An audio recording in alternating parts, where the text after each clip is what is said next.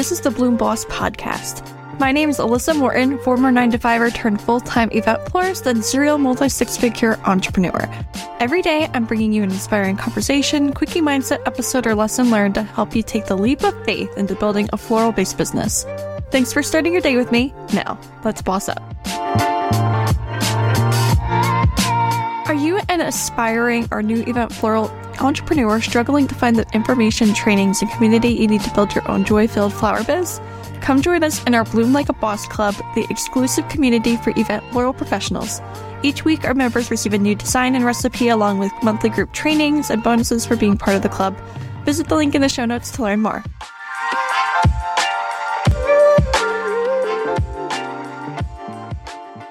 Welcome to the Bloom Boss Podcast. Today is a very special day. I gave birth three years ago today. My oldest just turned three, and it's going to be a fun birthday for her. She has been sick the past two days, and I'm glad that she's feeling better and back at school today. So, I've got a little quickie mindset episode for you because I think it's important that we're always working with the right mindset and that we're starting off the day on the right foot, that we have positive frame of mind because it really shapes the rest of the day and the way that we impact our business and the work that we're doing and how we're showing up. So I want to encourage you to keep this mindset today. I say, and I want you to repeat after me my creativity is limitless and I am constantly exploring new ideas and techniques. As artists, like it is literally infinite for the things that can inspire you for new techniques, new mechanics, new design concept, new color theory.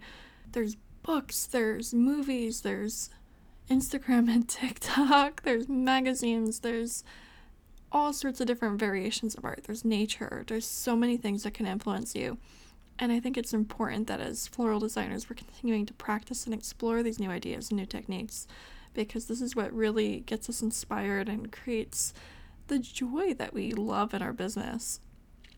Likewise, it also gives you new capabilities and new ideas to present to clients when you're in inquiry calls and proposal meetings for weddings and events, and when you're showcasing this incredibly artistic work and people see the social proof of other clients, you know, taking advantage of the ideas that you're offering them, then they have so much more trust for you and they're so much more excited for the new ideas that you're putting out there.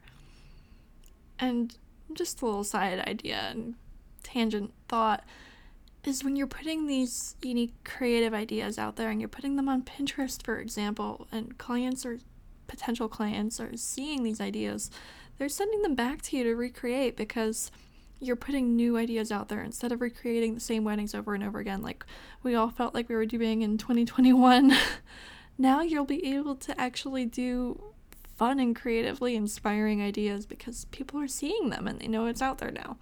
So I just want to encourage you to continue exploring new ideas, continue practicing new techniques, continue showing up and blocking in that free space and that blank space in your calendar to be able to explore creatively.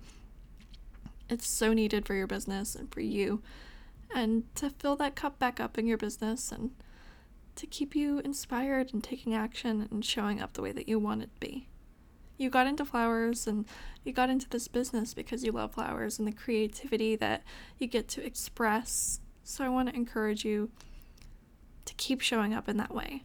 Put in the time, invest in the flowers to be able to explore creatively. Use your leftovers every week.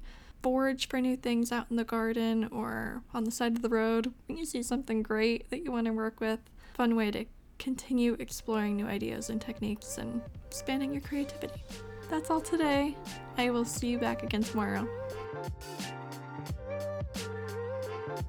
I hope today's episode inspired you on your floral floralpreneur journey. Make sure to check out the show notes for a rundown of today's episode, along with the important links and resources we drop for you.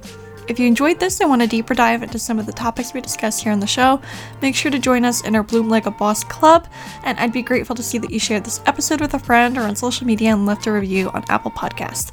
Lastly, if no one's told you today, I want to remind you that you can build a successful business while playing with flowers. Now let's get out there and boss up.